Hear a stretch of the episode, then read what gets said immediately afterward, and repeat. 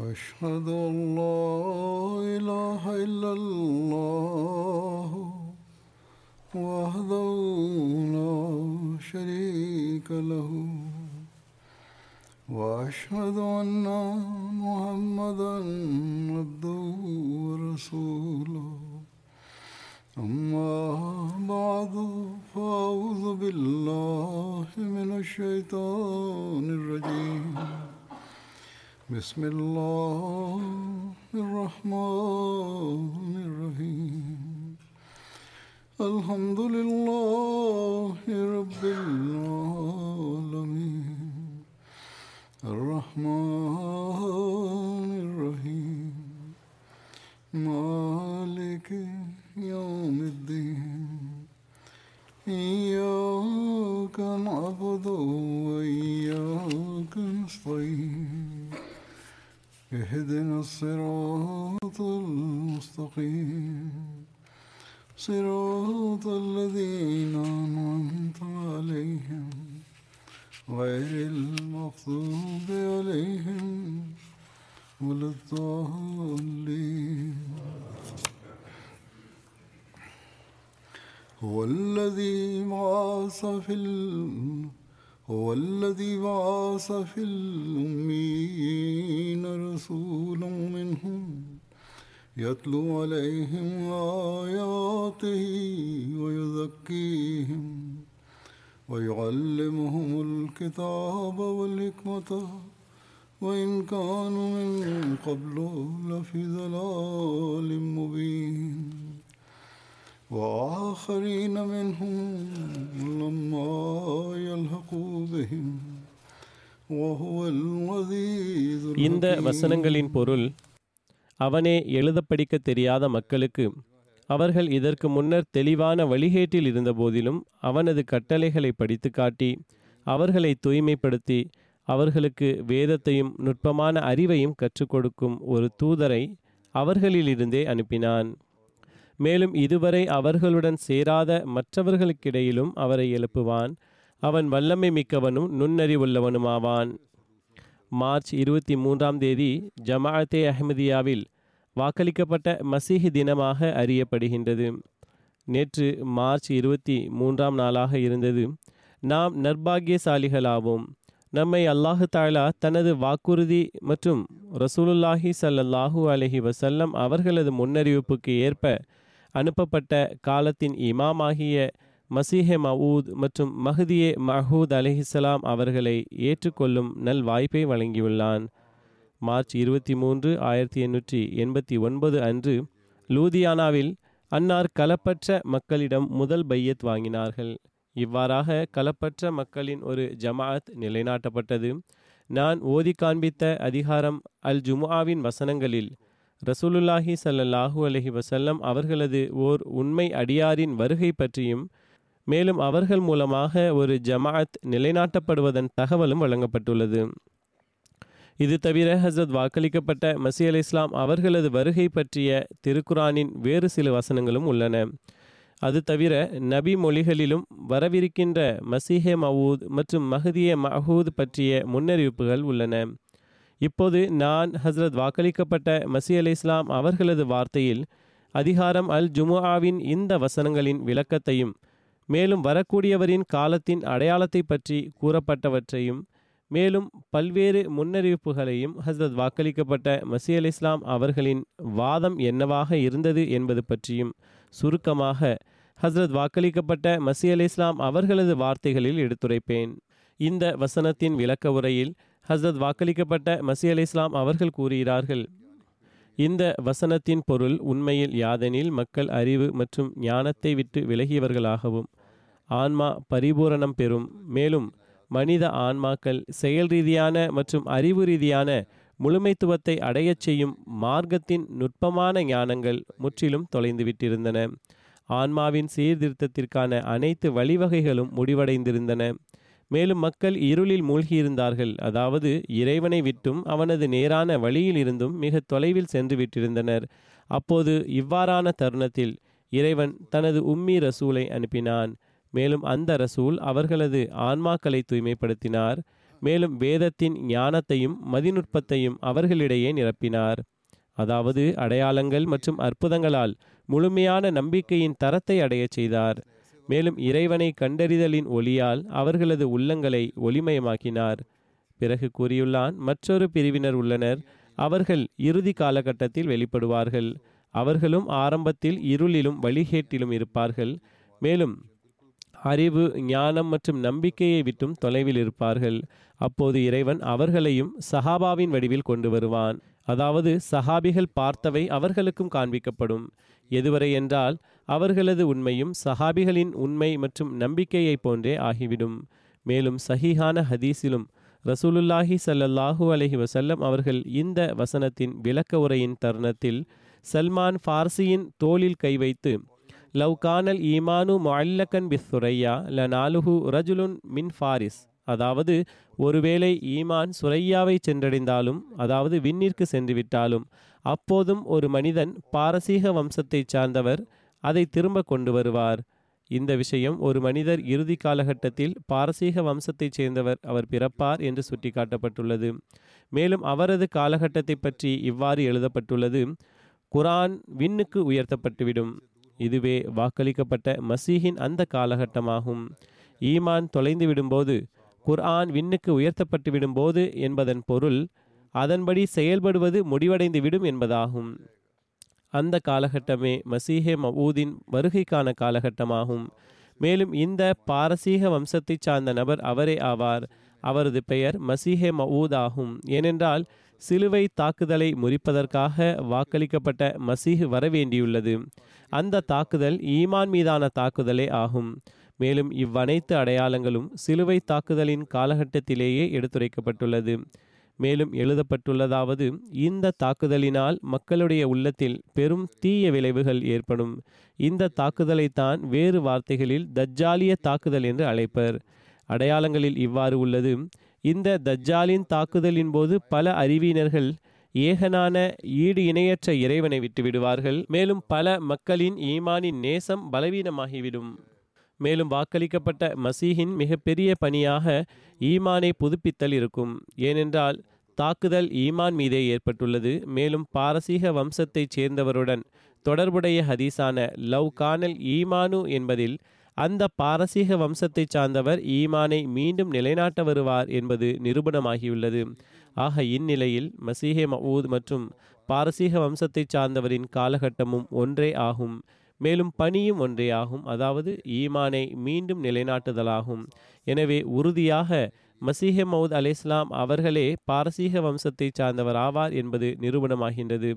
மேலும் வ ஆஹரீன மின்ஹும் லம்மா எல் ஹக்குபிஹிம் என்ற இந்த வசனம் அவரது ஜமாஅத்திற்காகவே வந்துள்ளது.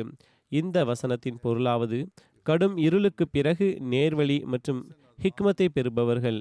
மேலும் ரசூலுல்லாஹி ஸல்லல்லாஹு அலைஹி வஸல்லம் அவர்களது அற்புதங்கள் மற்றும் அருள்களை காண்பவர்கள் இரண்டு பிரிவினர்கள் மட்டுமே ஆவர்.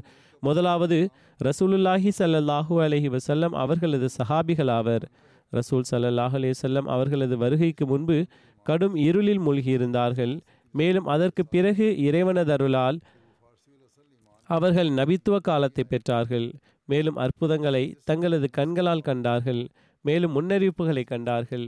மேலும் நம்பிக்கையானது அவர்களிடையே எப்படிப்பட்டதொரு மாறுதலை உருவாக்கியது என்றால் அவர்கள் ஓர் ஆன்மா மட்டுமே இருப்பது போல் ஆகிவிட்டார்கள். மேற்குறிப்பிட்ட வசனத்தில் சஹாபாவை ஒத்த மற்றொரு பிரிவினர் வாக்களிக்கப்பட்ட மசீஹின் கூட்டத்தினர் ஆவர் ஏனென்றால் இந்த கூட்டத்தினரும் சஹாபிகளைப் போன்றே ரசூலுல்லாஹி ஸல்லல்லாஹு அலஹி வசல்லம் அவர்களது அற்புதங்களை கண்டவர்கள் ஆவர் மேலும் இருள் மற்றும் வழிகேட்டிற்கு பிறகு நேர்வழி பெற்றவர்கள் ஆவர் மேலும் ஆஹரீன மின்ஹும் என்ற வசனத்திற்கு இந்த கூட்டத்தினருக்கு மின்ஹும் என்ற அருளால் அதாவது சஹாபிகளை போன்றிருக்கும் அருளில் பங்கு வழங்கப்பட்டது. இது இந்த விஷயத்தின்பால் சுட்டிக்காட்டுகின்றது. அதாவது எவ்வாறு சஹாபா ரதியல்லாஹு அன்ஹும் ரசூலுல்லாஹி சல்லல்லாஹு அலஹி வசல்லம் அவர்களது அற்புதங்களை கண்டார்களோ மேலும் முன்னறிவிப்புகளை கண்டார்களோ அவ்வாறே அவர்களும் காண்பார்கள். மேலும் இடைப்பட்ட காலகட்டத்திற்கு இந்த அருளில் முற்றிலும் பங்கு கிடைக்காது. இவ்வாறாக இன்றைய நாட்களில் இவ்வாறே நடந்துள்ளது. ஆயிரத்து முன்னூறு ஆண்டுகளுக்கு பிறகு ரசூலுல்லாஹி ஸல்லல்லாஹு அலைஹி வஸல்லம் அவர்களது அற்புதங்களின் கதவுகள் திறந்துவிட்டன. மேலும் மக்கள் தங்களுடைய கண்களால் கண்டார்கள். ஹதீஸ் தொகுப்பாகிய தாரே குத்னி மற்றும் ஃபத்தாவா இப்னு ஹஜரில் குறிப்பிடப்பட்டுள்ள ரமலானில் சூரிய சந்திர கிரகணங்கள் நிகழ்ந்தன. அதாவது சந்திர கிரகணமும் சூரிய கிரகணமும் ரமலானில் நிகழ்ந்தது.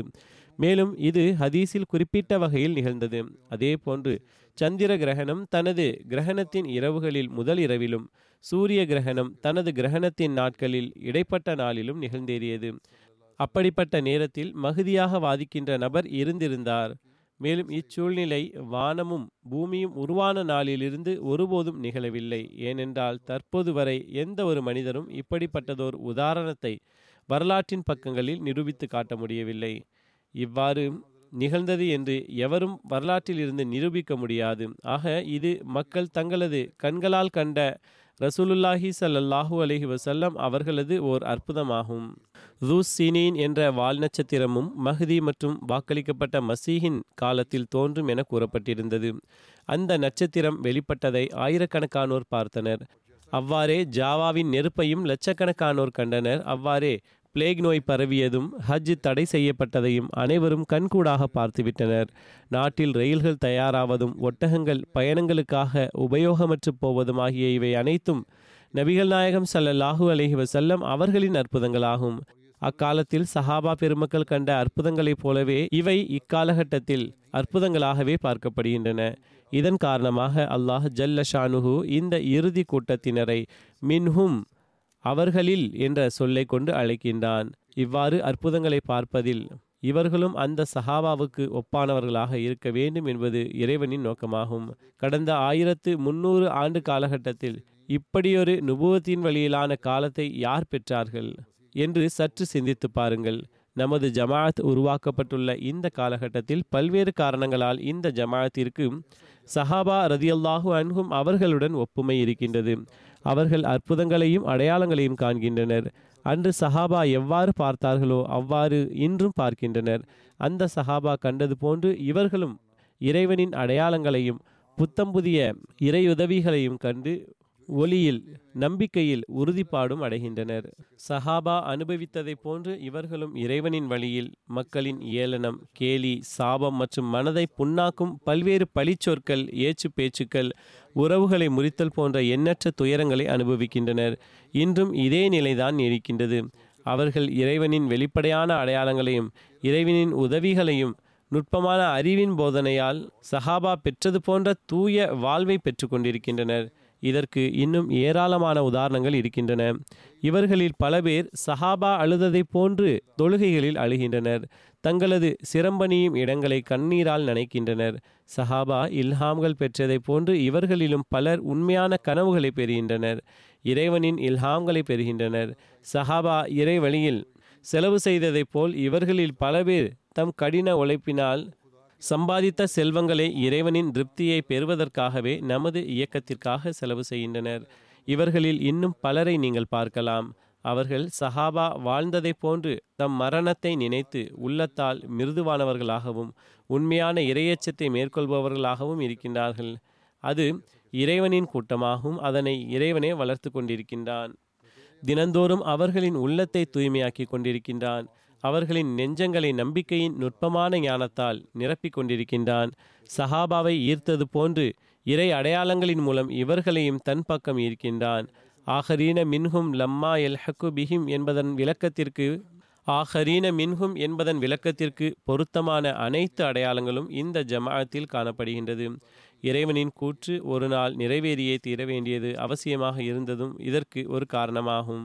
ஆஹரீன மின்ஹும் என்ற வசனத்தில் இன்னொன்றும் சுட்டிக்காட்டப்பட்டுள்ளது. அதாவது நபிகள் நாயகம் சல்லல்லாஹு அலஹி வசல்லம் அவர்கள் வாக்களிக்கப்பட்ட மகுதியின் பண்புகளை குறித்து அவர் என்னுடன் ஒப்புமை உடையவராக இருப்பார் என்றார்கள். அவ்வாறே வாக்களிக்கப்பட்ட மசீஹின் இந்த ஜமாஅத் சஹாபாவை போன்று இருப்பதைப் போல இந்த ஜமாஅத்தின் இமாம் நிழல் வடிவில் நபிகள் நாயகம் ஸல்லல்லாஹு அலைஹி செல்லம் அவர்களுடன் ஒப்புமையுடையவராக இருப்பார். இவருக்கு நபிகள் நாயகம் ஸல்லல்லாஹு அலஹி வசல்லம் அவர்களுடன் இரண்டு வகையில் ஒப்புமை இருக்கும். ஹசரத் மசீம் அலை இஸ்லாம் அவர்களுடன் ஓர் ஒப்புமை இருப்பதன் காரணமாக அவர் மசீஹ் என்று அழைக்கப்படுவார். இரண்டாவது ஒப்புமை நபிகள் நாயகம் ஸல்லல்லாஹு அலஹி வசல்லம் அவர்களுடன் இருப்பதால் அவர் மகதி என்று அழைக்கப்படுவார். இந்த ரகசியத்தை சுட்டிக்காட்டுவதற்காகவே அவரது உடலின் ஒரு பாகம் இஸ்ரவேலின் சாயலிலும் இன்னொரு பாகம் அரேபிய சாயலிலும் இருக்கும் என்று எழுதப்பட்டுள்ளது.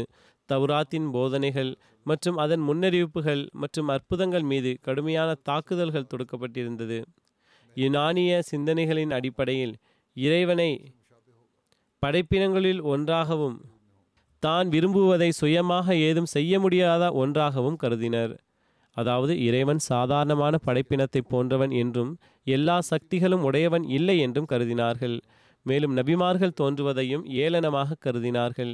எனவே ஹசரத் மூசாவுக்கு ஆயிரத்தி நானூறு ஆண்டுகளுக்கு பின் ஹசரத் ஈசாவை அனுப்புவதால் மூசாவின் நுபுவத்தின் சிறப்பு மற்றும் நபிமார்களின் வருகையின் உண்மைத்துவம் ஆகியவற்றை நிலைநாட்ட புதிய சாட்சியாக இருக்க வேண்டும் என்பதே இறைவனின் திட்டமாக இருந்தது. மேலும் புதிய உதவிகள் மற்றும் இறைவனின் சாட்சிகள் மூலமாக மூசாவின் கட்டடத்தை மீண்டும் புதுப்பிக்க வேண்டும் என்பதற்காக அனுப்பினான். அதேபோன்று இந்த சமுதாயத்திற்கும் வாக்களிக்கப்பட்ட மசீஹும் பதினான்காம் நூற்றாண்டின் தொடக்கத்தில் அனுப்பப்பட்டுள்ளார். ஐரோப்பாவின் தத்துவ ஞானிகள் மற்றும் தஜ்ஜாலியத் இஸ்லாத்தின் மீது பல்வேறு தாக்குதல் தொடுத்துள்ளனர். மேலும் ஹசரத் நபிகள் நாயகம் ஸல்லல்லாஹு அலைஹி அவர்களின் நபித்துவத்தையும் முன்னறிவிப்பையும் அற்புதங்களையும் மறுக்கின்றனர். திருக்குரானின் போதனைகளின் மீது ஆட்சேபனை செய்துள்ளனர். மேலும் இஸ்லாத்தின் அருள்கள் மற்றும் ஒளிகளை ஏளனமாக பார்க்கின்றனர். இவை அனைத்தும் தாக்குதல்களையும் முறியடிப்பதுதான் இமாம் மஹதியை அனுப்பியதன் அவர்களது வருகையின் நோக்கமும் ஆகும். மேலும் முஹம்மது ஆயிரம் ஆயிரம் சலாம் அவர் மேல் உண்டாவதாக அவர்களின் நபித்துவத்தின் உண்மைத்தன்மைக்கு ஒரு புதிய சாட்சி மற்றும் உதவி வழங்கிய சத்தியத்தை தேடுபவர்களுக்கு பிரகாசமளிப்பதற்காக இந்த மசீகை அனுப்பினான். பராஹினே அஹ்மதியாவில் இன்றிலிருந்து எழுபது ஆண்டுகள் முன்னதாக ஒரு இல்ஹாம் இது தொடர்பாக இறங்கியது எழுதப்பட்டுள்ளது. இறைவனின் அந்த இல்ஹாம் லட்சக்கணக்கான மக்களிடையே அச்சிடப்பட்டு வெளியிடப்பட்டுள்ளது. அந்த இல்ஹாம் இதுவாகும். பஹுவாம் கிஹ் வக்த் து நஸ்தீக் ரசீத் வபாயே முஹம்மதியான் பர்மினார் புலந்த் தர் முஹ்கம் இஃப்தாத்.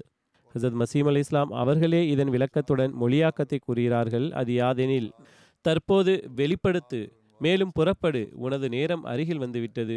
மேலும் முகம்மதின் பள்ளத்திலிருந்து வெளியேற்றப்படக்கூடிய நேரம் வருகின்றது. முகம்மதின் பள்ளத்திலிருந்து வெளியேற்றப்படுவார்கள். அதாவது மற்றுமொரு வலுவான உயர்ந்த மினாராவின் மீது முஸ்லிம்களுடைய பாதம் படும். பிறகு கூறினார்கள் புனிதர் முகமது முஸ்தபா நபிமார்களின் தலைவராவார். இறைவன் உனது அனைத்து பணிகளையும் சீராக்குவான். மேலும் உன்னுடைய அனைத்து எண்ணங்களையும் உனக்கு வழங்குவான். படைகளின் ரப் உன் பக்கம் கவனம் செலுத்துவான். இந்த அடையாள இந்த அடையாளத்தின் நோக்கம் யாதெனில் திருக்குரான் எனது வேதமாகும். மேலும் என்னுடைய வாய் வார்த்தைகளாகும். மேலும் நன்கு சிந்தியுங்கள். என்னுடைய அடையாளங்களை குறித்து என்ன நோக்கம் கற்பிக்கப்பட்டிருக்கின்றது? அன்னாருக்கு இல்ஹாமின் வடிவில் அல்லாஹாலா இதனை கூறுகின்றான். கூறுகிறார்கள் தற்போது நான் எடுத்து கூறிவிட்டேன். இந்த நோக்கத்திற்காகவே அதாவது பொய்ப்படுத்தப்பட்ட நிலையில் புதிய அடையாளங்களுடன் தௌராத்தினை உண்மைப்படுத்துவதற்காக ஹசத் ஈசா அலை இஸ்லாம் அவர்கள் வருகை தந்தார்கள். மேலும் இந்த நோக்கத்திற்காகவே இறைவன் என்னை அனுப்பினான். புதிய அடையாளங்களுடன் திருக்குரானின் உண்மைத்தன்மை அலட்சிய பேர்வழிகள் மீது வெளிப்பட வேண்டும் என்பதற்காக. இதன்பாலே இறை இல்ஹாமின் சுட்டிக்காட்டல் உள்ளது. பாயே முஹம்மதியான் பர்மினார் புலந்தர் முஹ்கம் இப்தாத். மேலும் இதே சுட்டிக்காட்டல் இந்த இரண்டாவது இல்ஹாமில் பராஹினே அஹமதியாவில் உள்ளது. அர் ரஹ்மான் அல்லமல் குர்ஆன். லி துந்திர கௌமம் மா உந்திர ஆபாவுகும் வல தஸ்தபீன சபீலில் முஜ்ரிமீன். குல் இன்னி உமீர்த்து வ அவ்வல் அல் முமினீன் கருணையாளனாகிய இறைவன் அதாவது ரஹ்மானாகிய இறைவன் உனக்கு திருக்குரானை கற்பித்து அதாவது ரஹ்மானாகிய இறைவன் உனக்கு திருக்குறானை கற்பித்து இருக்கின்றார் நீ அந்த மக்களை அச்சுறுத்த வேண்டும் என்பதற்காக அவர்களது பாட்டனார்கள் அச்சுறுத்தப்படவில்லை. மேலும் குற்றவாளிகளின் வழி திறந்துவிட வேண்டும் என்பதற்காக குற்றவாளிகளின் வழி திறந்துவிட வேண்டும் என்பதன் பொருள் குற்றவாளிகளின் மீது இறைவனுடைய ஆதாரம் முழுமையடைய வேண்டும் என்பதாகும். கூறினார்கள் நான் இறைவன் தரப்பிலிருந்து நியமிக்கப்பட்டுள்ளேன். மேலும் நான் நம்பிக்கையாளர்களின் முதன்மையானவனாவேன் என்று கூறுவீராக. கூறுகிறார்கள் ஹசத் ஈசா நபியுல்லாவாக இருந்து தௌராத்தை உண்மைப்படுத்த வந்தார். அவர்களுக்கு முன் உமது சாட்சியங்கள் என்ன அந்தஸ்தை கொண்டிருக்கின்றன? அன்னார் அல்லாஹ்வின் நபி ஆவார்கள். அல்லாஹு தாலா நபியாக ஆக்கி அனுப்பினான். தௌராத்தை உண்மைப்படுத்துவதற்காக வருகை தந்தார்கள். நீர் எவ்வாறு எந்த அந்தஸ்துடன் குரானின் சாட்சியத்திற்காக வருகை தந்துள்ளீர் என்று எவரேனும் கூறினால் கூறினார்கள் இவ்விடத்திலும் புதிதாக உண்மைப்படுத்துவதற்காக ஒரு நபி வேண்டியிருந்தது. இந்த சாட்சியம் என்ன எதிர்பார்ப்பை கொண்டிருக்கின்றது என்று கூறுகிறார்கள். இவ்விடத்திலும் புதிதாக உண்மைப்படுத்துவதற்கு ஏதோ நபிதான் வரவேண்டியிருந்தது இந்த மக்கள் கூறுகிறார்கள். ஆகவே இதற்கான பதிலாவது இஸ்லாத்தில் இந்த நபித்துவத்தின் வாயில் மூடப்பட்டுள்ளது என்று கங்கணம் கட்டுகிறார்கள். அதாவது சுதந்திரமான ஷரியத்துடன் வரக்கூடிய நபித்துவம். அன்னார் கூறுகின்றார்கள் அல்லாஹ் தாலா கூறுகின்றான் வலாக்கிர் ரசூல் அல்லாஹி வ ஹாத்தமுன் நபியின். ஆனால் அல்லாஹ்வின் ரசூலாகவும் ஹாத்தமுன் நபியினாகவும் இருக்கின்றார்கள். மேலும் ஹதீஸில் லா நபிய பஅதி எனக்கு பிறகு நபி இல்லை என்று வந்துள்ளது. இவற்றின் மூலம் ஹசத் மசீம் அல் இஸ்லாம் அவர்களின் மரணம் உறுதியாக நிரூபணமாகிவிட்டது. எனவே அவர்கள் மீண்டும் இவ்வுலகிற்கு வருவார்கள் என்று எதிர்பார்ப்பு வீணானதாகும். குர்ஆனும் கூறுகின்றது ஹதீஸும் கூறுகிறது மசீஹ் அவர்களின் மரணம் நிகழ்ந்துவிட்டது என்பது நிரூபிக்கப்பட்டுவிட்டது. எனவே மசீஹ் மீண்டும் வருவார் என்ற எதிர்பார்ப்பு முற்றிலும் தவறானது. வேறு ஒரு புதிய நபியோ பழைய நபியோ வருவார் என்றால் கூறுகிறார்கள் எவரேனும் புதிய நபியோ பழைய நபியோ வருவாரே என்றால் நமது நபி ஸல்லல்லாஹு அலைஹி அவர்கள் ஹாத்தமுல் அம்பியாவாக எவ்வாறு ஆக முடியும்? அதாவது அன்னாருடைய ஹத்மே நுபுவத்திலிருந்து வெளியேறி வர வேண்டும். ஆம் பஹி வலாயத் இறைவனோடு உரையாடுதல் என்ற வாசல் அடைக்கப்படவில்லை. இதன் பொருள் என்னவென்றால் புதிய அடையாளங்களுடன் உண்மை மார்க்கத்திற்கு சான்று பகிர்தல் என்ற அர்த்தத்தில் உண்மையான மார்க்கத்திற்கு சாட்சி கூறுவது. இந்த அடையாளம் இறைவனுடைய அடையாளமாக அது நபியின் மூலமாக வெளிப்பட்டாலும் வழியின் மூலமாக வெளிப்பட்டாலும் அவை அனைத்தும் ஒரே தரத்தை கொண்டதாகும். ஏனென்றால் அனுப்பக்கூடியவன் ஒருவனே ஆவான். எந்த அடையாளம் அல்லாஹு தாலாவுடைய அடையாளமாக இருக்கின்றதோ அது நபியின் மூலமாக வெளிப்பட்டாலும் இறை நேசரின் மூலமாக வெளிப்பட்டாலும் அவை அனைத்தும் ஒரே தரத்தை உடையதாகும். ஏனென்றால் அனுப்புகின்றவன் ஒருவனே ஆவான் என்ற இவ்வாறான எண்ணம் உண்மையில் அறிவீனமும் மடமையும் ஆகும் அல்லாஹு தாலா நபியின் கையால் மேலும் நபியின் மூலமாக ஏதேனும் வானத்தின் உதவி புரியும் போது அது ஆற்றல் மற்றும் கம்பீரத்தில் மேலானதாக இருக்கின்றது. மேலும் இறை நேசரின் மூலமாக அந்த உதவிகள் வருகின்றன எனில் அது ஆற்றல் மற்றும் கம்பீரத்தில் குறைந்ததாக இருக்கின்றது. இன்னும் சொல்லப்போனால் சில அடையாளங்கள் இஸ்லாத்தின் உதவிக்காக எவ்வாறு வெளிப்படுகின்றது என்றால் அந்த தருணத்தில் எந்த நபியும் இருப்பதில்லை எந்த இறைநேசரும் இருப்பதில்லை. உதாரணமாக அஸ்ஹாபில் ஃபீல் அளிக்கப்பட்ட அடையாளம் வெளிப்பட்டது. கூறுகிறார்கள் இது ஏற்றுக்கொள்ளப்பட்ட ஒன்றாகும். இது இந்த கூற்றுக்கான பதிலாகும். நீங்கள் கூறுகின்றீர்கள் நபியாக அல்ல. எனவே நடைபெற முடியாது. நபி இல்லை என்றாலும் வழி என்ற இறை நேசராலும் நடைபெற முடியும் என்பதை ஏற்றுக்கொள்ளுங்கள். வழி இல்லை என்றாலும் அப்போதும் அல்லாஹ் அடையாளங்களை காண்பிக்கின்றான். எவ்வாறு அஸ்ஹாபில் ஃபீல் அடையாளம் காண்பிக்கப்பட்டது? கூறுகிறார்கள் இறை நேசரின் கராமத்துக்கள் நபியை பின்பற்றிய அடையாளங்களாக இருக்கின்றன என்பது அனைவராலும் ஏற்றுக்கொள்ளப்பட்ட ஒன்றாகும். எந்த நபியை அவர் பின்பற்றுகிறாரோ அவருடைய அடையாளங்களாகும். கராமத் என்பதும் அடையாளமாகியது எனில் அடையாளங்களில் பாகுபாடு காண்பது நம்பிக்கை கொண்டோரின் வேலை அல்ல இவை மட்டுமின்றி சஹீஹான ஹதீஸிலிருந்து நிரூபணமாகின்றது. முஹத்திஸாக உள்ளவர் நபிமார்கள் மற்றும் ரசூல்களைப் போன்று இறைவனால் அனுப்பப்பட்டவர்களில் இணைந்து விடுகிறார்கள். இதை தவிர இந்த ஆதாரமும் இருக்கின்றது. முஹத்தத் எவரோ அவர் நபிமார்கள் மற்றும் ரசூல்மார்களுடன் இணைந்தவராவார்.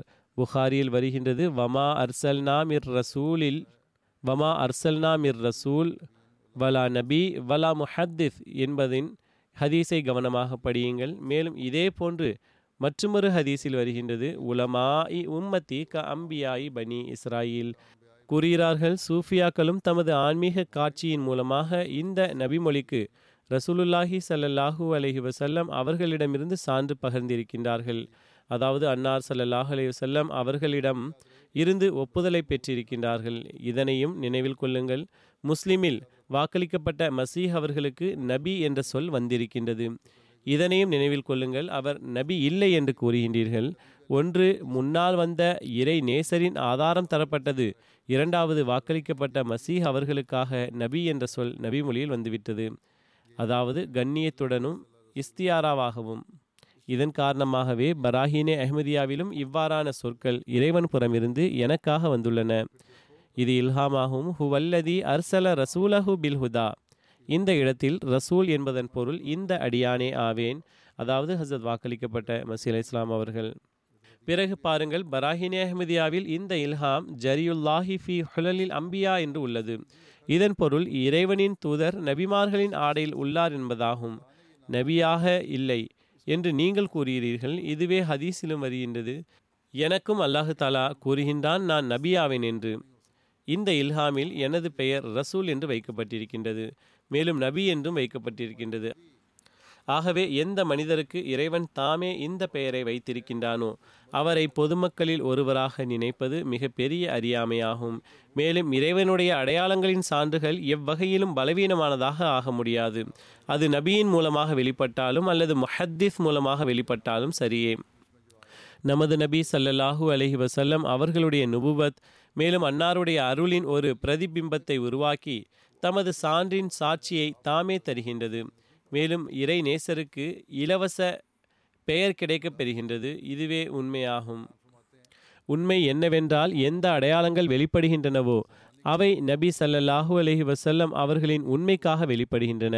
வலி என்ற பெயர் அல்லது யாருடைய பெயரில் யார் வந்தாலும் எவரின் மூலமாக நடைபெற்றாலும் அவருடைய பெயர் இலவச பெயராக வருகின்றது. கூறுகின்றார்கள் உண்மையில் வலி உண்மையாளராக ஆகுவது அவர் அன்னார் ஸல்லல்லாஹு அலஹி வசல்லம் அவர்களிடமிருந்து ஜீனத் என்ற அழகை பெறுகின்றார். மேலும் நபி சல்லாஹ் அலேசல்லம் அவர்கள் அவரிடம் இருந்து ஜீனத்தை பெறுவதில்லை. நமது வாதம் தொடர்பாக அன்னார் கூறுகிறார்கள் இறைவன் காலத்தின் தற்போதைய நிலையை பார்த்து மேலும் பூமியை விதவிதமான தீமைகளிலும் வழிகேட்டிலும் நிரம்பியிருப்பதை பார்த்து என்னை உண்மையின் தப்லீக் மற்றும் சீர்திருத்தத்திற்காக அனுப்பியிருக்கின்றான். மேலும் இந்த காலம் எவ்வாறானது என்றால் இந்த உலகில் உள்ள மக்கள் பதிமூன்றாவது நூற்றாண்டின் இறுதியிலும் பதினான்காவது நூற்றாண்டின் ஆரம்பத்திலும் இருந்தார்கள். அப்போது நான் இந்த கட்டளைக்கு ஏற்ப பொதுமக்களிடம் எழுத்தின் வாயிலாக பிரசுரங்கள் மற்றும் சொற்பொழிவுகள் மூலமாக இந்த அழைப்பை கொடுக்க ஆரம்பித்தேன். இந்த நூற்றாண்டின் ஆரம்பத்தில் எந்த சீர்திருத்தவாதி இறைவன் புறமிருந்து வர இருந்தாரோ அவர் நானே ஆவேன். எந்த ஈமான் பூமியிலிருந்து எடுக்கப்பட்டிருந்ததோ அதனை மீண்டும் நிலைநிறுத்துவதே அதனை மீண்டும் நிலைநிறுத்த வேண்டும். இறைவனிடமிருந்து ஆற்றலை பெற்று அவனுடைய கரத்தின் ஈர்ப்பின் மூலமாக உலகை சீர்திருத்தி தக்குவா மற்றும் நேர்வழியின் பக்கம் கொண்டு வர வேண்டும். மேலும் அவர்களுடைய கொள்கை ரீதியான செயல் ரீதியான தவறுகளை அகற்றவும். பிறகு சில வருடங்கள் கழிந்த பிறகு இறை வகியின் மூலமாக எனக்கு விளக்கம் திறக்கப்பட்டது. என்னவென்றால் எந்த மசீகை எவர் இந்த உம்மத்திற்கு ஆரம்பத்திலிருந்தே வாக்களிக்கப்பட்டவராக இருந்தாரோ மேலும் அந்த இறுதி மகதி அவர் இஸ்லாத்தின் வீழ்ச்சியின் போது மற்றும் வழிகேடு பரவி இருக்கின்ற காலத்தில் நேரடியாக இறைவனிடம் ஹிதாயத் பெற்று அந்த வானத்தின் உணவை புதிய வடிவில் மனிதர்களுக்கு முன்பு எடுத்து வைப்பார் என்று இறை தக்தீரில் நிர்ணயிக்கப்பட்டிருந்ததோ அவர் தொடர்பான நற்செய்தி இன்றிலிருந்து பதிமூன்று நூற்றாண்டுகளுக்கு முன்பே நபி ஸல்லல்லாஹு அலைஹி அவர்கள் வழங்கியிருந்தார்களோ அவர் நானே ஆவேன். இறைவனுடைய உரையாடல் மற்றும் ரஹ்மான் இறைவனின் விழிப்புகளில் மற்றும் ரஹ்மான் இறைவனின் விழிப்புகளில் இது தொடர்பாக எந்த அளவுக்கு தெளிவான முறையில் தொடர்ச்சியாகவும் வந்தது என்றால் அதில் சந்தேகத்திற்கான இடமே இருக்கவில்லை. ஒவ்வொரு வகியும் எது இறங்கியதோ அது பச்சை மரத்தில் அறையப்பட்ட ஆணியை போன்று உள்ளத்தில் பதிந்துவிட்டது. மேலும் இந்த அனைத்து இறை உரையாடல்களும் எவ்வாறான அசாதாரணமான முன்னறிவிப்புகளால் நிரம்பியிருக்கின்றது என்றால் அவை பகல் வெளிச்சத்தை போன்று நிறைவேறியிருக்கின்றன.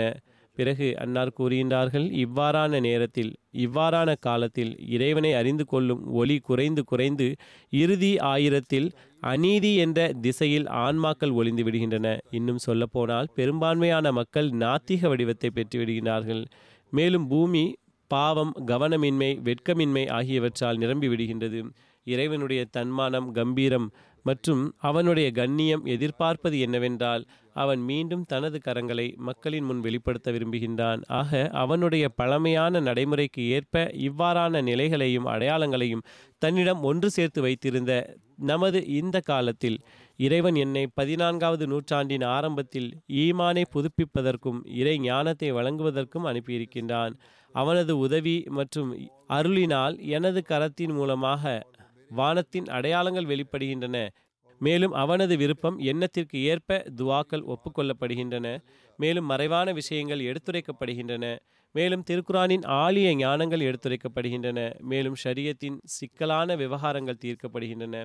எனக்கு கரீம் மற்றும் அசீஸ் இறைவனாகிய அவன் மீது ஆணையாக எவன் பொய்யின் எதிரியோ மேலும் பொய்யரை அழித்து நாசம் செய்யக்கூடியவனாக இருக்கின்றானோ அவன் மீது ஆணையாக நான் அவன் புறம் இருந்து வந்திருக்கின்றேன்.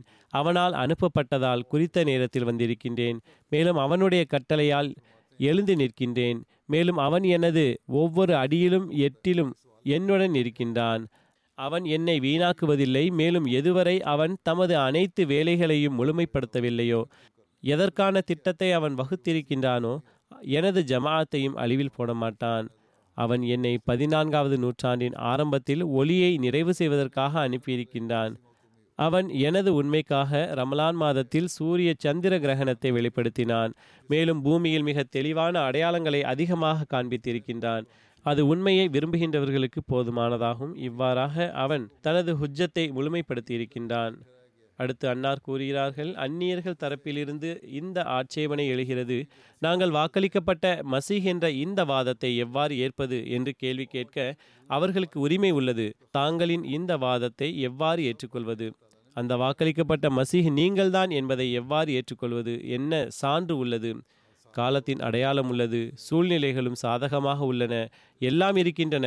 அடையாளங்களும் வெளிப்படுகின்றன. ஆனால் அந்த வாக்களிக்கப்பட்ட மசீஹ் நீங்கள்தான் என்பதை எவ்வாறு தெரிந்து கொள்வது?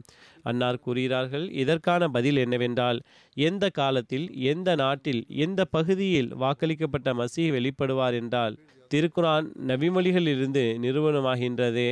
வாக்களிக்கப்பட்ட மசீஹின் அடையாளமாக குறிப்பிடப்பட்டுள்ள வானம் மற்றும் பூமியின் அழிவின் அடையாளங்கள் வெளிப்படும் என்று எந்த அடையாளங்களை பற்றி கூறப்பட்டுள்ளதோ எந்த அறிவுகள் மற்றும் ஞானங்கள் வாக்களிக்கப்பட்ட மசீஹின் சிறப்பாக கூறப்பட்டுள்ளதோ அந்த அனைத்து விஷயங்களையும் அல்லாஹ் எண்ணில் எனது காலத்தில் இந்த நாட்டில் ஒன்று சேர்த்துவிட்டான்.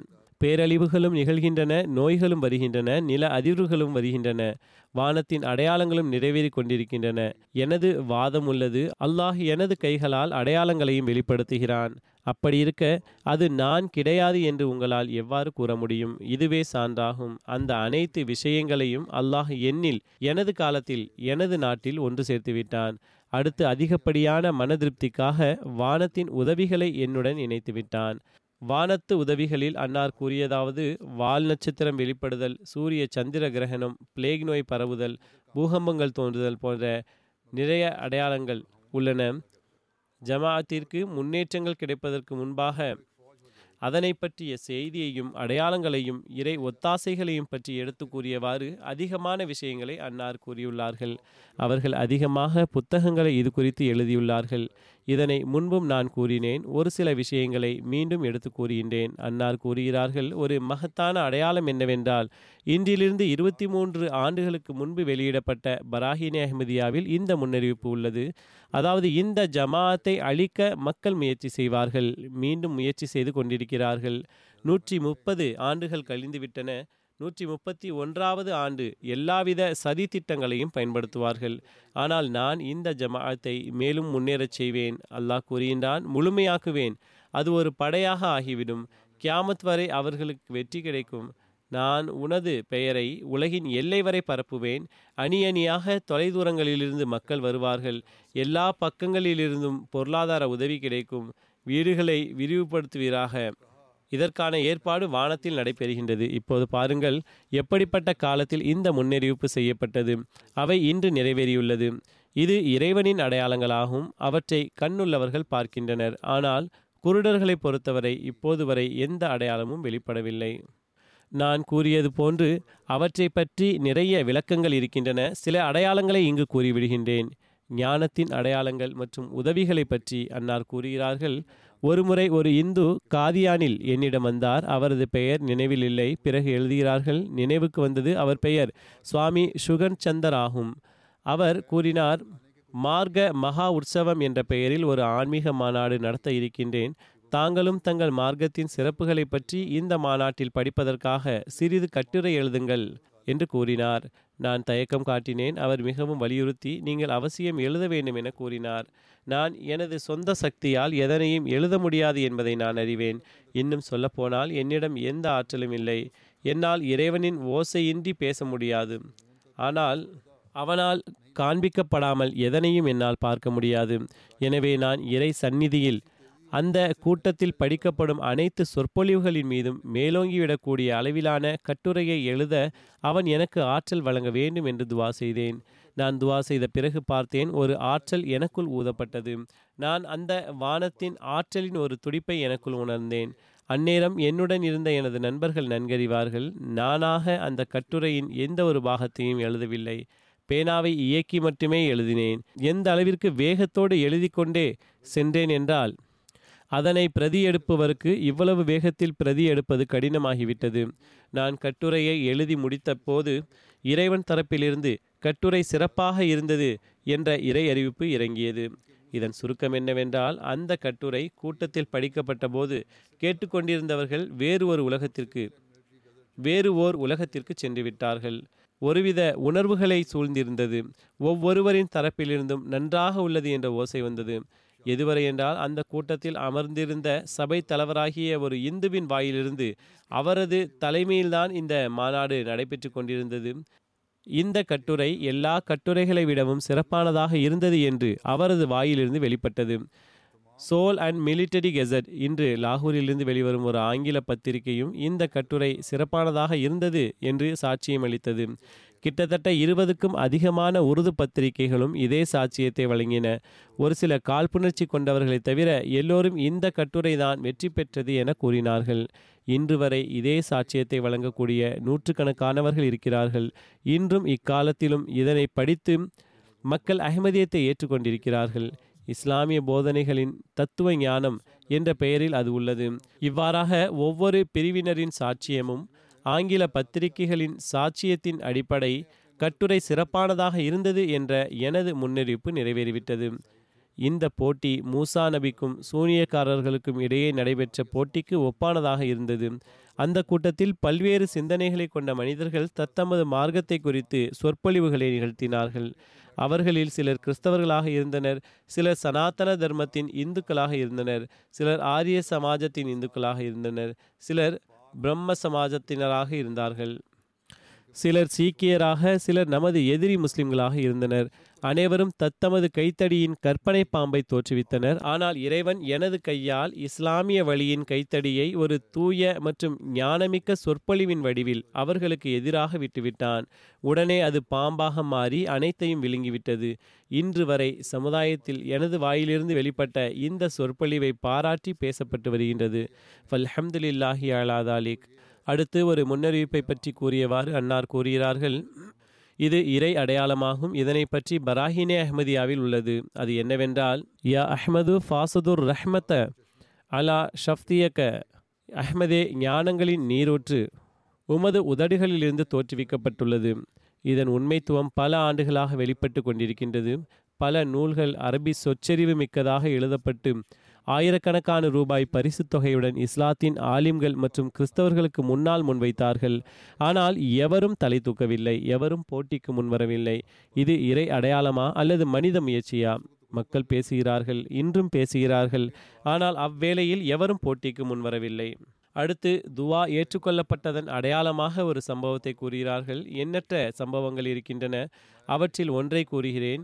இது இந்நாட்களில் வெளிப்பட்ட துவா ஏற்றுக்கொள்ளப்பட்ட ஒரு அடையாளமாகும். இது உண்மையில் மரணித்தவர் உயிர் பெற்றதற்கு ஒப்பானதாகும். இதன் விவரம் என்னவென்றால் தெற்கு ஹைதராபாத்தைச் சேர்ந்த அப்துல் ரஹ்மான் என்பவரின் மகன் அப்துல் கரீம் நமது மதரசாவிற்கு வந்தார். மதரசாவின் ஒரு மாணவ சிறுவனாக இருந்தார். விதிக்கேற்ப அவரை ஒரு வெறிநாய் கடித்துவிட்டது. நாம் அவரை சிகிச்சைக்காக கசோலி அனுப்பினோம். சில நாட்கள் வரை கசோலியில் அவருக்கு சிகிச்சை அளிக்கப்பட்டு வந்தது. அதன் பிறகு அவர் காதியான் வந்துவிட்டார் சிறிது நாட்களுக்கு பிறகு ஒருவரை வெறிநாய் கடுத்துவிட்டால் அவரிடம் என்னென்ன விளைவுகள் வெளிப்படுமோ அதே விளைவுகள் அந்த நபரிடமிருந்து வெளிப்பட ஆரம்பித்தது. மேலும் அந்த நபர் தண்ணீரை கண்டு மிகவும் அஞ்சத் தொடங்கினார். அவரது நிலை கவலைக்கிடமானது. அப்போது அந்த அயல்வாசிக்காக என் உள்ளம் மிகவும் பதற்றம் அடைந்தது. அவர் தன் நாட்டை விட்டு வெளியேறி மிக தொலைதூரத்தில் இருந்து வந்துள்ளார். ஏழ்மையான மனிதர். இதை எண்ணி என் உள்ளம் மிகவும் பதற்றம் அடைந்தது. அவருக்காக துவாவின் பக்கம் என்னுடைய எண்ணம் திரும்பியது. ஒவ்வொரு நபரும் அந்த எளியவர் ஒரு சில மணி நேரங்களுக்கு பிறகு மரணித்து விடுவார் என எண்ணினார்கள். மேலும் அவரை அந்த விடுதியிலிருந்து வெளியேற்றி ஒரு வீட்டில் தனிமைப்படுத்தி மிகவும் எச்சரிக்கையாக வைத்திருந்தார்கள். மேலும் கசோலியில் உள்ள டாக்டருக்கு தந்தி அனுப்பி இப்படிப்பட்ட நிலையில் இவருக்கு இனியும் வேறு ஏதாவது சிகிச்சை அளிக்கலாமா என்று கேட்கப்பட்டது. இதற்கு அங்கிருந்து அவருக்கு இனி எந்த ஒரு சிகிச்சையும் பயனளிக்க முடியாது என்ற பதில் வந்தது. ஆனால் அந்த ஆதரவற்ற எளியவருக்காக என்னுடைய உள்ளத்தில் ஒரு கருணை ஏற்பட்டது. துவாவிற்கான எண்ணமும் தோன்றியது. மேலும் என்னுடைய நண்பர்களும் இந்த நபருக்காக துவா செய்ய வேண்டும் என மீண்டும் மீண்டும் என்னிடம் கோரிக்கையை வைத்தார்கள். ஏனென்றால் அந்த ஆதரவற்ற நிலையில் இருக்கின்ற அந்த ஏழை நபர் மீது கருணை காட்டப்பட வேண்டும். மேலும் இவ்வாறான இந்த மோசமான நிலையில் அவர் மரணித்துவிட்டால் எதிரிகளின் மகிழ்ச்சிக்கு அது ஒரு காரணமாக அமைந்துவிடும் என்ற அச்சமும் என்னுடைய உள்ளத்தில் ஏற்பட்டது. எதிரிகள் மற்றும் விரோதிகள் கூச்சலிட ஆரம்பித்து விடுவார்கள். இவர்கள் துவா ஏற்றுக்கொள்ளப்படுவதற்கான பெரிய பெரிய வாதம் செய்கின்றார்களே என்று எண்ணும்போது என்னுடைய உள்ளத்தில் அவருக்காக மிகவும் வேதனையும் நிம்மதியற்ற நிலையும் ஏற்பட்டு வழக்கத்திற்கு மாற்றமான சூழல் உருவானது. அந்த சூழலானது தனது சக்திக்கேற்ப உருவாகாது. மாறாக இறைவனுடைய விருப்பத்திற்கு ஏற்ப அந்த நிலை உருவாகும். அப்படி அந்த நிலை ஏற்பட்டுவிட்டால் துவாவும் எல்லாம் வல்ல இறைவனின் கட்டளைக்கு ஏற்ப எப்படிப்பட்ட தாக்கத்தை வெளிப்படுத்தும் என்றால் மரணித்தவரும் உயிர் தள்ளக்கூடிய அளவிற்கு அதில் தாக்கம் இருக்கும். எனவே இதற்காக துவா ஏற்றுக்கொள்ளக்கூடிய அந்த அல்லாஹ்வின் அருள் கிடைத்துவிட்டது. மேலும் அந்த கவனமானது அதனுடைய உச்சத்தை எட்டிவிட்டது. மேலும் அந்த வேதனையானது என்னுடைய உள்ளத்தில் உறுதியாக குடிகொண்டு விட்டது துவாவானது வேதனையால் நிரம்பி காணப்பட்ட துவாவானது வேதனையால் நிரம்பி காணப்பட்டது. அப்போது உண்மையாகவே ஒரு வகையில் மரணித்தவராகவே கருதப்பட்ட அந்த நோயாளியின் மீது கவனம் செலுத்தப்பட்டதற்கான விளைவு வெளிப்பட்டது. நோய்வாய்ப்பட்ட அந்த நபர் நீரை கண்டு பயந்தார் அல்லது வெளிச்சத்தை கண்டு ஓடினார். அப்போது மீண்டும் ஒரு முறை அவருடைய உடல்நிலை சரியானது ஆரோக்கியத்தின் பக்கம் திரும்பியது. அவர் கூறினார் தற்போது எனக்கு தண்ணீரை கண்டு எந்த ஒரு அச்சமும் ஏற்படுவதில்லை. அப்போது அவருக்கு நீர் கொடுக்கப்பட்டது. அவர் எந்த ஒரு அச்சமும் இன்றி அந்த நீரை அருந்திவிட்டு அதில் உழுவும் செய்துவிட்டு பிறகு தொழுகையையும் முடித்துவிட்டார். மேலும் முழு இரவும் நன்றாக உறங்கினார். அதன் பிறகு அவரிடம் இருந்த அந்த மிருகத்தனமான சுபாவமும் அச்சமும் விலகிவிட்டது. எந்த அளவிற்கு என்றால் சில நாட்களிலேயே அவர் முழுமையான முறையில் குணமடைந்து விட்டார். அத்தருணமே என்னுடைய உள்ளத்தில் இவ்வாறாக போடப்பட்டது. இந்த பைத்தியக்காரத்தனமான நிலையானது அவருக்கு ஏன் ஏற்பட்டது என்றால் அதன் மூலம் அவர் அளிக்கப்பட வேண்டும் என்பதற்காக அல்ல மாறாக இறைவனுடைய அடையாளம் இதன் மூலம் வெளிப்பட வேண்டும் என்பதே ஆகும். அனுபவம் மிக்க மக்கள் இவ்வாறு கூறுகிறார்கள். ஒருவரை வெறிநாய் ஒருவரை வெறி பிடித்த நாய் கடித்துவிட்டால் மேலும் அந்த நபருக்கு அந்த வெறியின் தாக்கம் அதிகமாகிவிட்டது. மேலும் அந்த நபர் மீண்டும் உயிர் பிழைத்து விட்டார் என்ற இவ்வாறான செய்தியை உலகில் எங்கும் கேட்டதில்லை. கசோலியில் வெறி பிடித்த நாய் கடித்தவர்களுக்கென்று அந்த துறையில் அரசாங்கம் சார்பாக நியமிக்கப்பட்ட பிரசித்தி பெற்ற டாக்டர்கள் நம்முடைய தந்திக்கு பதில் தந்தியாக அவருக்கு எந்த ஒரு சிகிச்சையும் அளிக்க முடியாது என்று கூறியுள்ளார்கள். இதைவிட ஒரு சிறந்த சான்றாக எதுவும் இருக்க முடியாது. அதற்கு பிறகு டூயி தொடர்பாக இவ்வாறு கூறுகிறார்கள். அமெரிக்கா மற்றும் ஐரோப்பியர்களின் பார்வையில் அந்த டாக்டர் டூயி என்பவன் ஒரு அரசராகவும் மகத்துவமாகவும் வாழ்ந்து வந்தான். அவனை இறைவன் என்னுடைய முபாஹிலா மற்றும் துவாவினால் அழித்து விட்டான் மேலும் அதன் மூலம் ஒரு உலகையே என் பக்கம் திருப்பிவிட்டான். இந்த சம்பவமானது உலகத்தில் பிரசித்தி பெற்ற அனைத்து நாளிதழ்களிலும் வெளியிடப்பட்டு முழு உலகிலும் சாதாரண பாமர மக்கள் மற்றும் உயர்தர மக்கள் ஆகிய அனைவரிடமும் சென்று சேர்ந்தது. மேலும் அன்னார் மற்றொரு அடையாளம் குறித்து கூறுகிறார்கள். குலாம் தஸ்தகீர் கசோரி தாமாகவே என்னிடம் முபாகலாவிற்கு முன்வந்து மேலும் தன்னுடைய புத்தகத்தில் யார் பொய்யரோ அவரை இறைவன் அழித்து விடுவான் என்று எழுதியிருந்தார். ஒரு தரப்பிலான முபாகலாவாக அது இருந்தது. சில நாட்களுக்கு பிறகு அந்த மௌலவி சுயமே அழிந்துவிட்டார் நம்மை எதிர்க்கின்ற மௌலவிகள் இது எந்த அளவிற்கு ஒரு தெளிவான அடையாளமாக இருக்கின்றது என்பதை புரிந்து கொள்ள வேண்டும். அல்லாஹ்வினுடைய உதவி அன்னாருடன் எவ்வாறாக இருக்கின்றது என்பது தொடர்பாக ஒரு அடையாளத்தை அன்னார் கூறுகிறார்கள். ஒவ்வொரு நடுநிலையாளரும் மௌலவி குலாம் தஸ்தகீர் கசோரியின் புத்தகத்தை பார்த்து அவர் சுயமே முன்வந்து என்னுடன் எவ்வாறு முபாகலா செய்தார் என்பதை புரிந்து கொள்ள முடியும். மேலும் ஃபைசே ரஹ்மானி என்ற தன்னுடைய புத்தகத்திலும் அதை வெளியிட்டார். அந்த முபாகலாவின் ஒரு சில நாட்களுக்கு பிறகு அவர் மரணித்துவிட்டார் எவ்வாறு ஜம்முவை சார்ந்த சிராக் தீன் என்பவர் தாமாகவே முபாகலாவிற்கு முன்வந்தார். மேலும் நம் இருவரில் யார் பொய்யரோ அவரை இறைவன் அழித்து விடுவான் என்று எழுதியிருந்தார். ஒரு சில நாட்களுக்கு பிறகு அவர் பிளேகில் தன்னுடைய இரண்டு மகன்களுடன் மரணித்து விட்டார். பிறகு அன்னார் கூறுகிறார்கள் என் மீது எனது சமுதாயம் பல்வேறு விதமான ஆட்சேபனைகளை முன்வைக்கிறார்கள். எனக்கு அந்த ஆட்சேபனைகள் ஒரு பொருட்டே அல்ல. ஒருவேளை நான் இந்த ஆட்சேபனைகளுக்கு பயந்து உண்மையின் வழியை விட்டுவிட்டால் அது கொடிய ஈமானற்ற செயலாகும். மேலும் அவர்கள் சுயமே சிந்திக்க வேண்டும். ஒரு மனிதருக்கு இறைவன் தன்புறம் இருந்து இறை ஞானத்தை வழங்கி இருக்கின்றான் மேலும் சுயமே அவருக்கு வழிகளை காண்பிக்கின்றான் மேலும் அவரை தனது உரையாடல்களால் கௌரவிக்கின்றான் மேலும் அவரை உண்மைப்படுத்துவதற்காக ஆயிரக்கணக்கான அடையாளங்களை காண்பித்திருக்கின்றான் எனும்போது ஓர் எதிரியின் யூகங்களை ஒரு பொருட்டாக கருதி இந்த உண்மைத்துவத்தின் சூரியனிடமிருந்து முகத்தை எவ்வாறு திருப்ப முடியும்? மேலும் எனக்கு மக்களுடைய வார்த்தைகளால் தாக்கத்திற்குள்ளாகி உண்மையை விட்டுவிட முடியாதுதான் கூறினார்கள் மேலும் எனக்கு அக மற்றும் புற எதிரிகள் என்னுடைய குறைகளை கண்டுபிடிப்பதில் ஈடுபட்டுள்ளார்கள் என்ற இவ்விஷயம் பற்றி ஒரு கவலையும் இல்லை. மேலும் அதன் மூலமாகவும் என்னுடைய மேன்மைதான் நிறுவனமாகின்றது. ஒருவேளை குறையை கண்டுபிடிக்கின்றார்கள் என்றால் இதுவும் என்னுடைய மேன்மையாகவே நிறுவனமாகின்றது. இது எவ்வாறு நிறுவனமாகின்றது என்றால் ஒருவேளை இன்ன இன்ன குறைகளை அவர்கள் கூறுகின்ற எல்லாவித குறைகளையும் நான் என்னுள் கொண்டுள்ளேன் என்றால் ஒருவேளை எல்லாவித குறைகளையும் நான் தன்னகத்தே கொண்டுள்ளேன்.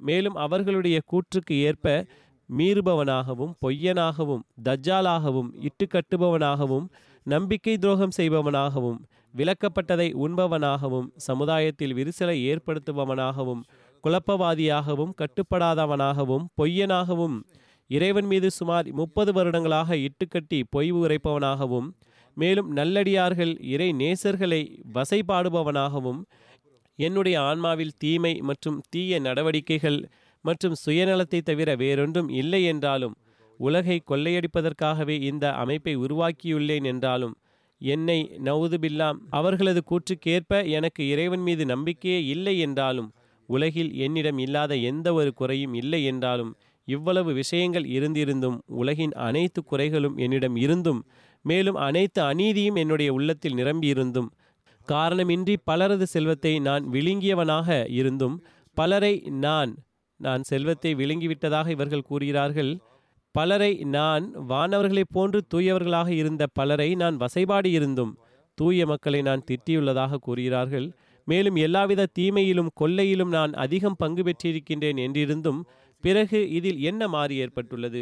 நான் தீயவனாக தீய நடவடிக்கை உடையவனாக நம்பிக்கை துரோகியாக பொய்யனாக இருந்தும் எனக்கு எதிராக ஒரு வானவரை ஒத்த நபர் வந்திருந்தும் அவரே கொல்லப்பட்டார். எவர் முபாகலா செய்தாரோ அவரே அழிந்து போனார். என்னை சபித்தவர் மீதே அந்த சாபம் திரும்பியது. எனக்கு எதிராக நீதிமன்றத்தில் வழக்கு தொடர்ந்தவரே தோல்வியடைந்துள்ளார். அனைத்து விஷயங்களும் அனைத்து தீமைகளும் என்னுள் இருக்கின்றன என்றாலும் எனக்கு எதிரியாக எனக்கு எதிராக யார் வந்தாலும் அவரை அல்லாஹ் முடித்து விடுகின்றான். மேலும் எனக்கு வெற்றியை வழங்குகின்றான். இது என் மீதான வினோதமான ஆட்சேபனைகளாகும்.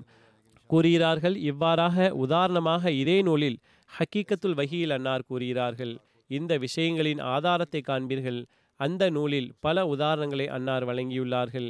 ஒருவேளை எவரேனும் படித்தால் அவருக்கு எண்ணற்ற விஷயங்கள் தென்படும் அடையாளங்கள் தென்படும். கூறினார்கள் இவ்வாறான போட்டிகளின் போது நானே அழிந்திருக்க வேண்டும்.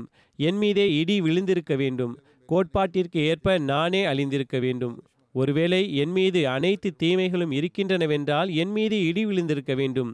மாறாக எவருக்கு போட்டியாகவும் நின்றிருக்க வேண்டிய அவசியமும் இருந்திருக்காது. ஒருவேளை நான் அவ்வாறு இருந்திருந்தால் எவருக்கும் எனக்கு போட்டியாக வர வேண்டிய அவசியமும் இருந்திருக்காது. ஏனென்றால் குற்றவாளிக்கு இறைவனே எதிரியாவான். நான் இப்படிப்பட்ட குற்றங்களை இழைத்தவன் என்றால் இறைவனே எனது எதிரியாக ஆகியிருப்பான். உலகில் குழப்பத்தை அல்லாஹ் நாடுவதில்லை. எனவே கூறுகிறார்கள் இறைவனுக்காக சிந்தியுங்கள். இந்த எதிர்மறையான தாக்கம் ஏன் வெளிப்பட்டது? எனக்கு எதிராக நல்லவர்கள் ஏன் கொல்லப்பட்டார்கள்? பெயரளவில் நல்லவர்களாக இருந்தவர்கள். மேலும் ஒவ்வொரு போட்டியிலும் இறைவன் என்னை காப்பாற்றினான். இதிலிருந்து எனது மேன்மை நிறுவனமாகவில்லையா? நீங்கள் கூறுகின்ற ஆட்சேபனைகளும் என்னுடைய மேன்மையாகும். நீங்கள் கூறுகின்ற ஆட்சேபனைகளும் என்னுடைய மேன்மையே ஆகும் மேலும் அதிலிருந்து என்னுடைய உண்மைத்துவம் நிரூபணமாகின்றது. ஆக இது நன்றி செலுத்தும் இடமாகும்.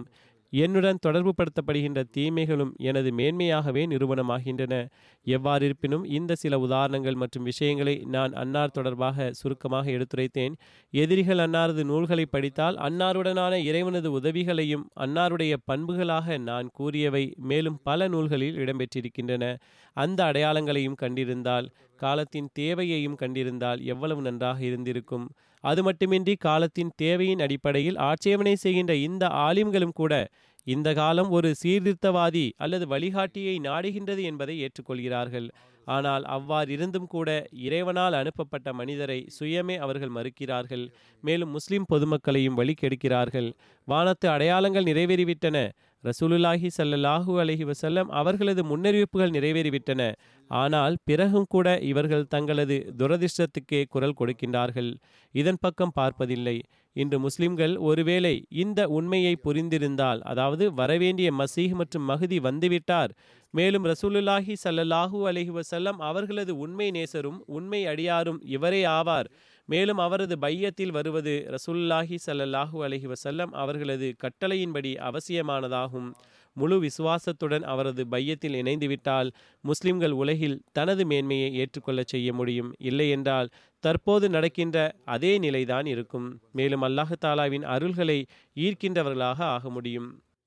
அன்னாரை ஏற்றுக்கொண்ட பிறகு அல்லாஹு தாலா அவர்களுக்கு அறிவையும் சிந்திக்கும் திறனையும் வழங்குவானாக. ரமலானின் மாதத்தில் அகமதிகள் எங்கு தனக்காக துவா செய்கின்றார்களோ அங்கு எல்லாவித குழப்பங்களில் இருந்தும் ஜமாத் விலகி இருக்கவும் துவா செய்யுங்கள். அங்கு முஸ்லிம் சமுதாயத்திற்காகவும் துவா செய்யுங்கள். அல்லாஹ் தாலா அவர்களது கண்களை திறப்பானாக. மேலும் இருளில் இருந்து அவர்களை மீட்பானாக.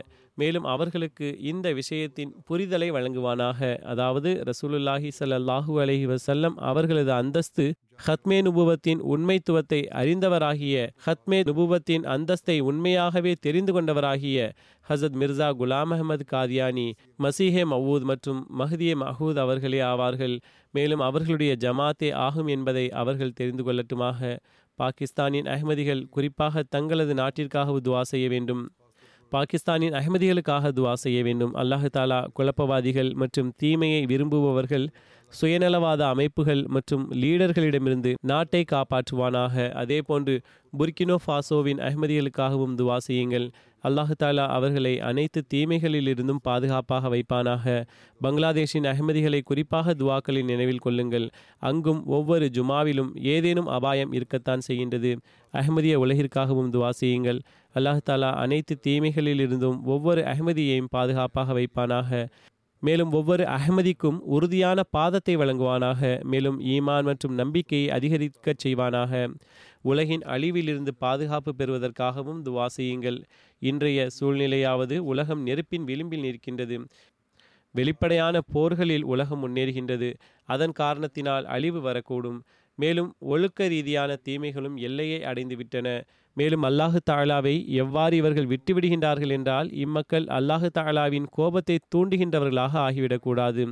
மேலும் இதன் காரணத்தினால் பிறகு அல்லாஹு தாலாவின் தண்டனை அவர்கள் மீது இறங்காமல் இருக்கட்டும். அல்லாஹு தாலா அகமதிகளை அனைத்து தீமைகளிலிருந்தும் காப்பாற்றுவானாக. அகமதிகள் தங்களது கடமைகள் மற்றும் உரிமைகளை நிறைவேற்றுகின்ற நல் வாய்ப்பை வழங்குவானாக.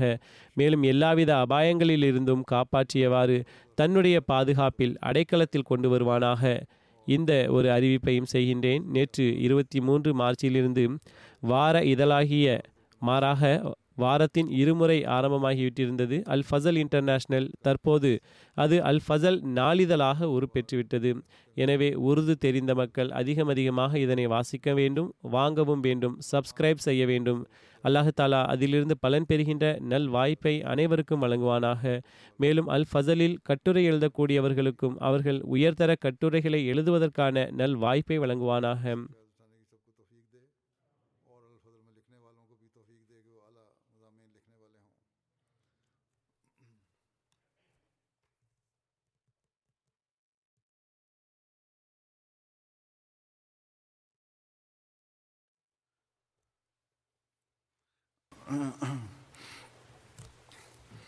الحمد لله الحمد لله نحمده ونستعينه ونستغفره ونؤمن به ونتوكل عليه ونعوذ بالله من شرور أنفسنا ومن سيئات أعمالنا من يهده الله فلا مضل له ومن يضلل فلا هادي له.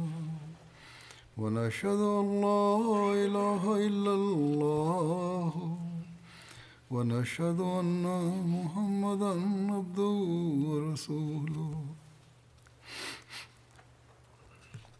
عباد الله رحمكم الله. إن الله يأمر بالعدل والإحسان وإيتاء ذي القربى وينهى عن الفحشاء والمنكر والبغي يعظكم لعلكم تذكرون اذكروا الله يذكركم ودوه يستجب لكم ولذكر الله أكبر